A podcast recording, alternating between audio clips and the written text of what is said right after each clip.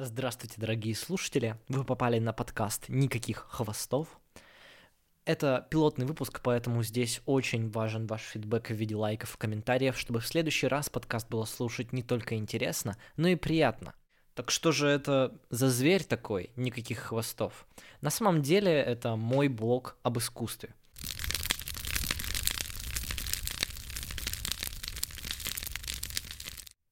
Что значит «мой»? Ну, меня зовут Гоша, мне вечно 17 лет, и я безумно интересуюсь всем, что связано с творческой деятельностью. Я обожаю об этом рефлексировать и делиться своими мыслями с друзьями. Все это начиналось как маленькие записки о музыкальных альбомах в Твиттере, но оказалось, мне не хватило ни старых 140, ни новых 280 символов.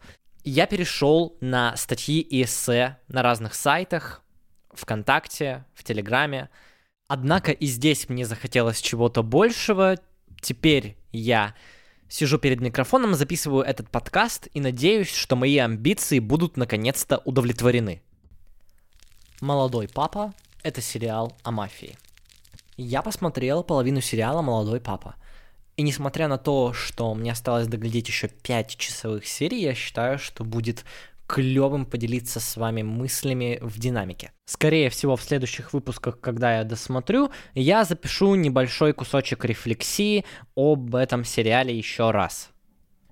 Главный герой, мужчина 47 лет, которого играет Джуд Лоу, становится папой римским, что для католической церкви прецедент – он в течение 10 серий реализует свою крайне неоднозначную политику, пытается приблизить себя к Богу, э, выступает перед толпой так, чтобы не было видно его лица и так далее и тому подобное. После того, как я досмотрю сериал, я наверняка посмотрю трилогию крестного отца, потому что Паоло Соррентино, режиссер и один из сценаристов молодого папы, снял сериал про мафиози.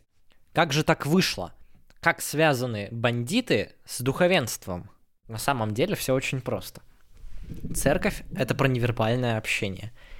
И мафия — это тоже про невербальное общение. Это интонация, это мимика, это жесты, любой вообще э, сим- символизм в каждом действии твоем, выражающий отношение к человеку или к ситуации. Параллелей очень много — достаточно посмотреть на то, как при встрече с Папой Римским или Доном Корлеоне люди целуют им перстень. Сейчас это сравнение может показаться слегка натянутым, однако я убежден, что Соррентино вдохновлялся работами Коппола, когда снимал «Молодого папу». Кажется, что это типичная история о сверхчеловеке, который оказался у власти и теперь вершит самосуд, творит беспредельщину, и никому он не нравится. Действительно, поначалу главный герой предстает в образе такого американского политика, немного э, бизнесмена. Его можно сравнить с Дональдом Трампом, но я сейчас этим не буду заниматься. Э, я даже не помню его имени, потому что оно упоминается в первых двух сериях, а дальше он приказывает всем звать себя Святой Отец. На этом попытки приблизить себя к Богу не заканчиваются. Например, на его первой гомилии, а гомилия — это традиционный выход Папы Римского на главную площадь Ватикана, где он толкает речь из ложи своего дворца. Он назначает гомилию вечером, выключает весь свет так, чтобы толпа не видела его лица, а перед собой замечала лишь силуэт. Вот я сейчас так серьезно говорю об этом сериале, хотя на самом деле очень часто его тон — это сатира. Он использует юмор для того, чтобы осудить церковь как социальный институт и инструмент манипулирования. В принципе, Паоло Соррентино здесь четко показывает, что вера и религия — это два разных понятия. Мне нравится здесь юмор в деталях. Например, главного героя воспитывает сестра Мэри, и тут хочешь не хочешь проводишь параллель с Богородицей и Девой Марией. Однако сам персонаж становится этакой куклой в руках Папы Римского. Она, хоть и волевая женщина, покоряется своему воспитаннику и выполняет все его задания, становится его правой рукой. Сам сериал снят на грани академического искусства, назовем это так, и массовой культуры. Это проявляется и в заставке, где Папа Римский Пий XIII проходит через монументальные полотна. Там точно есть Перуджина, Караваджо. И он доходит до конца этого ряда, и там цитируется инсталляция современного итальянского художника Маурицио Кателана, где Папу Римского сбивает метеорит.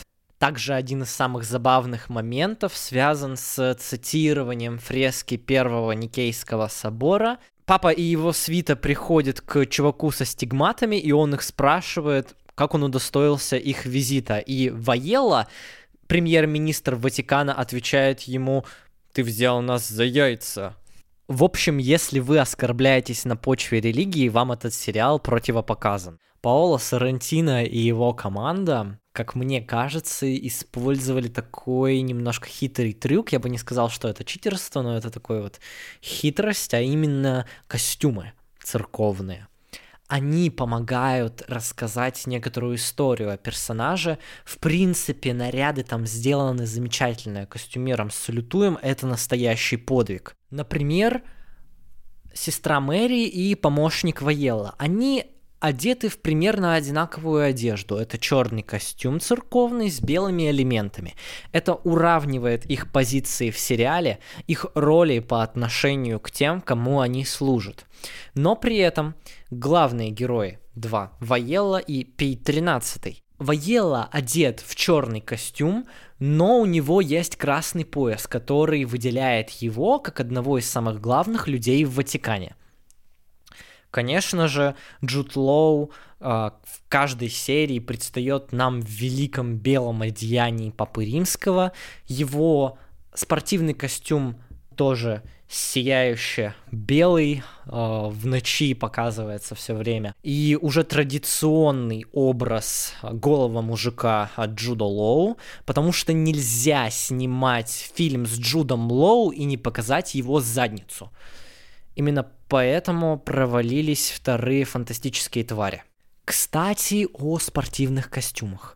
Именно в нем Лени Биларда, да, я посмотрел, как его зовут, произносит свою самую сокровенную и действенную молитву, что хорошо показывает, как вера находится не в церквах и в особенных одеждах, а в нас самих. Нельзя не упомянуть постановку отдельных сцен – так в конце пятой серии Ленни ругает Ваела и при этом находится выше него. Он идет по забору, а не по дорожке рядом с премьер-министром. Так он утверждает свою силу и власть. А когда его спич заканчивается на самой высокой точке, к нему выходит монах и говорит, что Тиара приехала. И это символизирует его победу, его правоту. Вот такие отличительные мелочи составляют хорошую, грамотную драматургию. Короче, мне пока нравится, буду смотреть, сообщать вам свои ощущения. Надеюсь, что дойдут у меня руки его досмотреть. Do Androids Dream of Electric Sheep? Так называется один из самых популярных романов Филиппа Кадика, написанный в 1968 году. Скорее всего, это название вызывает у вас смутные флешбеки. И это неудивительно, потому что именно этот роман стал основой для культового фильма Ридли Скотта, под названием которого, к сожалению, продается эта книжка. Так случилось и с моим сборником новелл золотыми буквами там напечатано «Бегущий по лезвию». Самое забавное, что в моем сборнике романов биография в конце вообще не упоминает этот роман. Там есть история о том, как он садился на наркотики, слезал с них, снова садился, как он уезжал писать свои романы в э, замкнутый домик. Там есть все. Но об этом романе ни слова вообще. Речь идет о классическом американском романе в том смысле, что он остросюжетный, он драйвовый. И для меня, допустим, это отличная такая терапия, потому что Я в данный момент за поем изучаю русскую литературу, особенно классическую, которая очень любит медитативные, пространные отклонения и размышления. Здесь этого нет. Сюжет плотно сбит на двухстах страницах и рассказывается, читается моментально, за несколько вечеров. Рик Декарт живет на Земле с своей женой, не очень-то и любящей, и овцой, но искусственной. Его работа — отлавливать сбежавших с Марса андроидов и убивать их. В один прекрасный день Рику сообщают, что на Землю нелегально прибыли 8 андроидов. Его товарищ убивает двух, но попадает в больницу, и поэтому главному герою нужно убить шестерых оставшихся за 24 часа. Загвоздка в том, что сбежавшие андроиды — это линейка Nexus 6, новейшие механические существа, которых почти невозможно отличить от человека. С ранними версиями полиция справлялась с помощью теста Войта Камфа. Это опросник на способность к эмпатии. Соответственно, герой без понятия, сработает ли этот тест на данных моделях.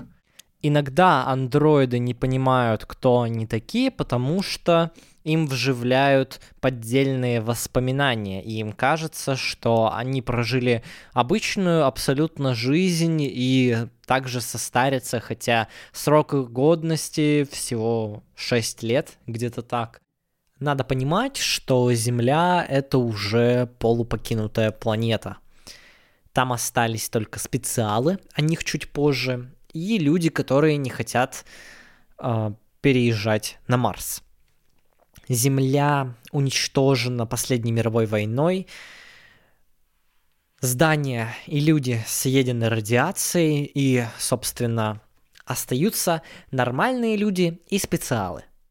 Их отличают, во-первых, уровень эмпатии, во-вторых, интеллект, а в-третьих, заболевание кожного покрова, чего специалы вроде бы выглядят как такие уроды.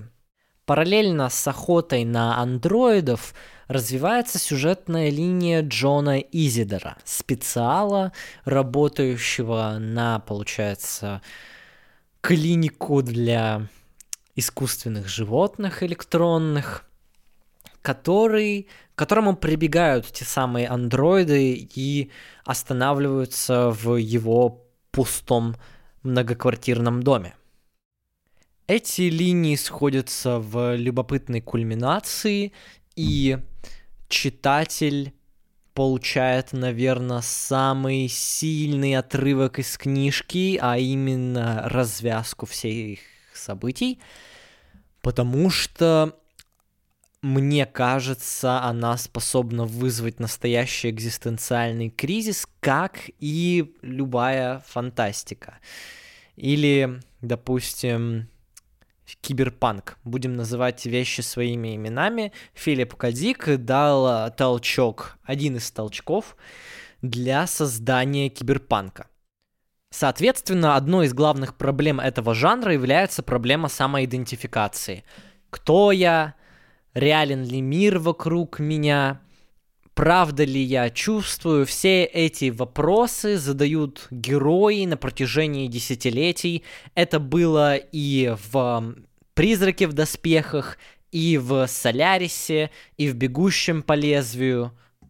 Это порождает, кстати, такие фанатские теории по типу Рик Декарт это на самом деле андроид, и э, действительно в книжке есть такой момент, когда андроид обвиняет Рика Декарда в том, что раз он бесчувственно выполняет свою работу только для того, чтобы получить свои премиальные, он, соответственно, андроид, он не испытывает эмпатии к механическим электронным существам.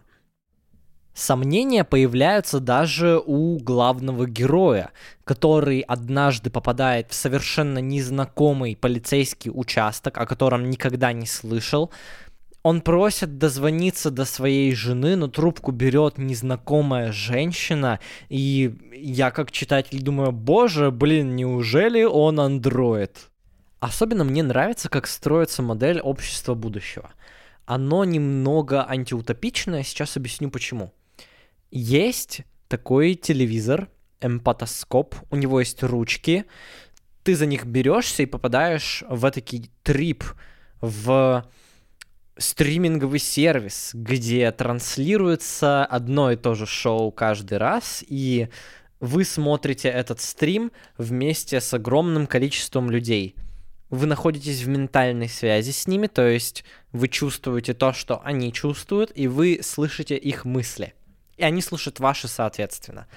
Вы смотрите, как старик немощный поднимается в гору. Иногда в него бросают камни. Ну, Иисус Христос, да? И каждый раз, когда в него попадают, вы чувствуете физическую боль. Вы отпускаете ручки эмпатоскопа и выясняете, ага, теперь мне надо надевать пластырь, чтобы выглядеть нормально. Этот трип лежит в основе мерсеризма. Новое религиозно-философское течение, грубо говоря, христианство. От английского слова mercy, что значит милосердие или сострадание. Но у этой религии есть несколько апдейтов значительных. Например, в задачи образцового гражданина Земли входит обязанность ухаживать за каким-либо животным. Они пасутся на крышах домов, у кого-то лошадь есть, у кого-то овечки, собаки, страусы. Это все делается для того, чтобы снова наполнить жизнью планету, которую уничтожили люди. И если ты ухаживаешь за бутафорным животным, как делает наш главный герой, это твой статус среди немногочисленных соседей портит. Рика Декарда раздражает его ненастоящая овца. Ему не только не нравится за ней ухаживать, но она ему еще и напоминает о когда-то действительно существовавшей овечке, которую Рик очень любил. И такая забавная деталь, на протяжении всего романа главный герой ходит с каталогом Сидни, где указаны цены на реальных животных. Он присматривается, думает, что бы ему купить, и намеревается приобрести страуса. Но страус оказывается не по карману ему, и покупается козел. Естественно, это большая радость для семьи Декардов, и судьба козла, вот я сейчас не поверю, что скажу это, но это один из самых интересных плод-твистов в романе. Вся движуха с мерсеризмом отлично ложится на существование андроидов, потому что они не испытывают эмпатии друг к другу, они в принципе не способны угадывать эмоции. А, часто встречается такой момент, когда автор описывает состояние андроида, именно его мимику, жесты, и они не совпадают с тем, что обычно испытывает человек в данной ситуации. Также читателям воспринимается поведение Джона Изидора, который не понимает, почему люди грустят, когда у них умирает кот, но при этом сильно волнуется за паучка, которого изучают андроиды. Парадоксально, но смежно с мерсеризмом в быте землян существует регулятор настроения Пенфилд. Это устройство, позволяющее по воле человека сменить настроение, просто набрав определенный номер. Устройством регулярно пользуется жена Рика, чтобы вызвать у себя апатию, депрессию, нежелание жить, склонность ко сну. Она будет так делать все время. Естественно, в силу некоторых обстоятельств у охотника за головами заводится интрига на стороне с андроидом Рэйчел Роузен. Персонаж она интересный как минимум потому, что вызывает в голове у героя конфликт. Она выглядит точно так же, как модель андроида, которую надо убить. У них даже есть диалог, где они обсуждают, как Рик будет убивать этого андроида. О персонажах я могу говорить очень долго. Их хоть и не так много, но все расставлены по своим местам. Что мне понравилось, даже тот Иисус Христос вылезает из эмпатоскопа, начинает взаимодействовать с героями и влиять на их решения. Это очень интересный прием. И, в принципе, структурно на базовом уровне построения сюжета и мира а мечтают ли андроиды об электроовцах безупречен. Ты во все веришь, проникаешься, и с задачей писателя Дик справляется. Когда ты лезешь в философский уровень, тут начинает пухнуть голова от свободы интерпретации. Символика животных, номеров, образ Иисуса Христа. Роман заполнен разнообразными смыслами. И если вам это нравится, а тем более нравится свобода интерпретации, то роман Филиппа Кадика — это мастрид для вас. А если я смотрел Blade Runner, но не читал роман? Что между ними общего и что я теряю? Я стараюсь себя отучить от сравнивания книг с фильмами, картин с играми и так далее, потому что, во-первых, каждый вид искусства говорит на своем языке, а во-вторых, это самостоятельные произведения со своими смыслами и авторами. Поэтому от меня нельзя услышать фразу, что книга или фильм лучше. Скотт очень вольно относится к первоисточнику и буквально визуализирует почти свои фантазии и фантазии сценаристов. Поэтому общего между ними лишь концепция, персонажи и, наверное, конкретная сова. Да, мне кажется, животное, которое появляется в определенной сцене в книге, оно же появляется на этом месте в киноленте. У романа нет своего Роя Бати — да, там есть этот персонаж, он тоже лидер андроидов, но он не такой харизматичный, отчасти от того, что образ этого героя у меня закрепился с внешностью Рутгера Хауэра, и он лишь очередная мишень для пистолета Рика Декарда. Он не произносит свой великий монолог про слезы в дожде, что меня немного опечалило. Хорошо, а есть ли медиа, которые более бережно отнеслись к наследию фантаста? Да, есть. И это компьютерная игра. Point and Click Quest Blade Runner 97 года рассказывает собственную историю, и это такая смесь экранизации Ридли Скотта и романа Филиппа Кадика. Из романа взяты отдельные элементы, которые не светились в фильме, а фильм подарил визуальный образ самой игре. Говорят, получилось безумно хорошо, и сейчас восстановленную версию вы можете взять в GOG, а позже расширенное издание мы получим на консолях и в Steam. Я, конечно же, все эти отзывы хочу проверить на собственном опыте и жду релиза. Однако интернет подсказывает мне, что существуют еще комиксы по бегущему по лезвию. Но, если честно, я даже не хочу с ними знакомиться. Я посмотрел «Мама Мия». Точнее, меня заставили. Я в шоке. Я думал, это байопик про Абу. Пока не наступила пятая минута, и я понял, что все гораздо прозаичнее. Дело в том, что «Мама Мия» — это изначально мюзикл, написанный одним из музыкантов Абы, а потом экранизированный с невероятным звездным составом. Там и Скарсгард старший, и Фёрд, и Бронсон, и Мэрил Стрип. Кого там только не было. Вас ждет двухкопеечный сюжет про девочку, которая не знает, кто ее отец, поэтому она приглашает сразу трех кандидатов на эту роль на собственную свадьбу на греческих островах. Все это снято с сопровождением известных вам песен, и иногда с очень странными сценами. Сразу хочется отметить, что Мэрил Стрип ловит кайф. Ну, прям видно, что ей нравится в этом сниматься. Она очень долго хотела э, подобного плана проекта, а именно мюзикл про Абу, это же группа ее молодости. Она там, по сути, главный герой, и именно через историю со свадьбы рассказывается ее биография.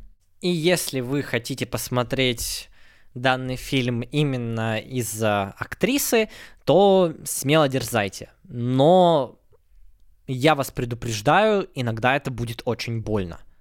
В основном производством кринжовых сцен занимаются две пьяненькие подружки. Они комик-релив. Никакую роль другую они не играют.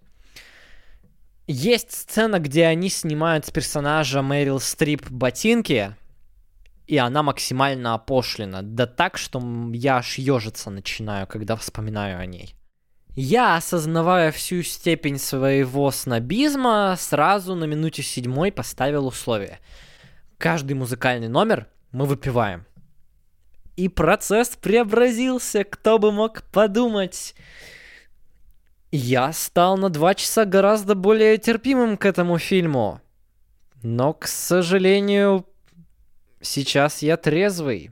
Картинка бьет в глаза тропическими яркими светлыми оттенками, где солнце пылает, пальмы зелены как никогда, и греческие здания смотрятся очень аутентично и красиво. Хореография и музыкальные номера в принципе смотрятся зрелищно, особенно когда в кадр попадают большие группы танцоров.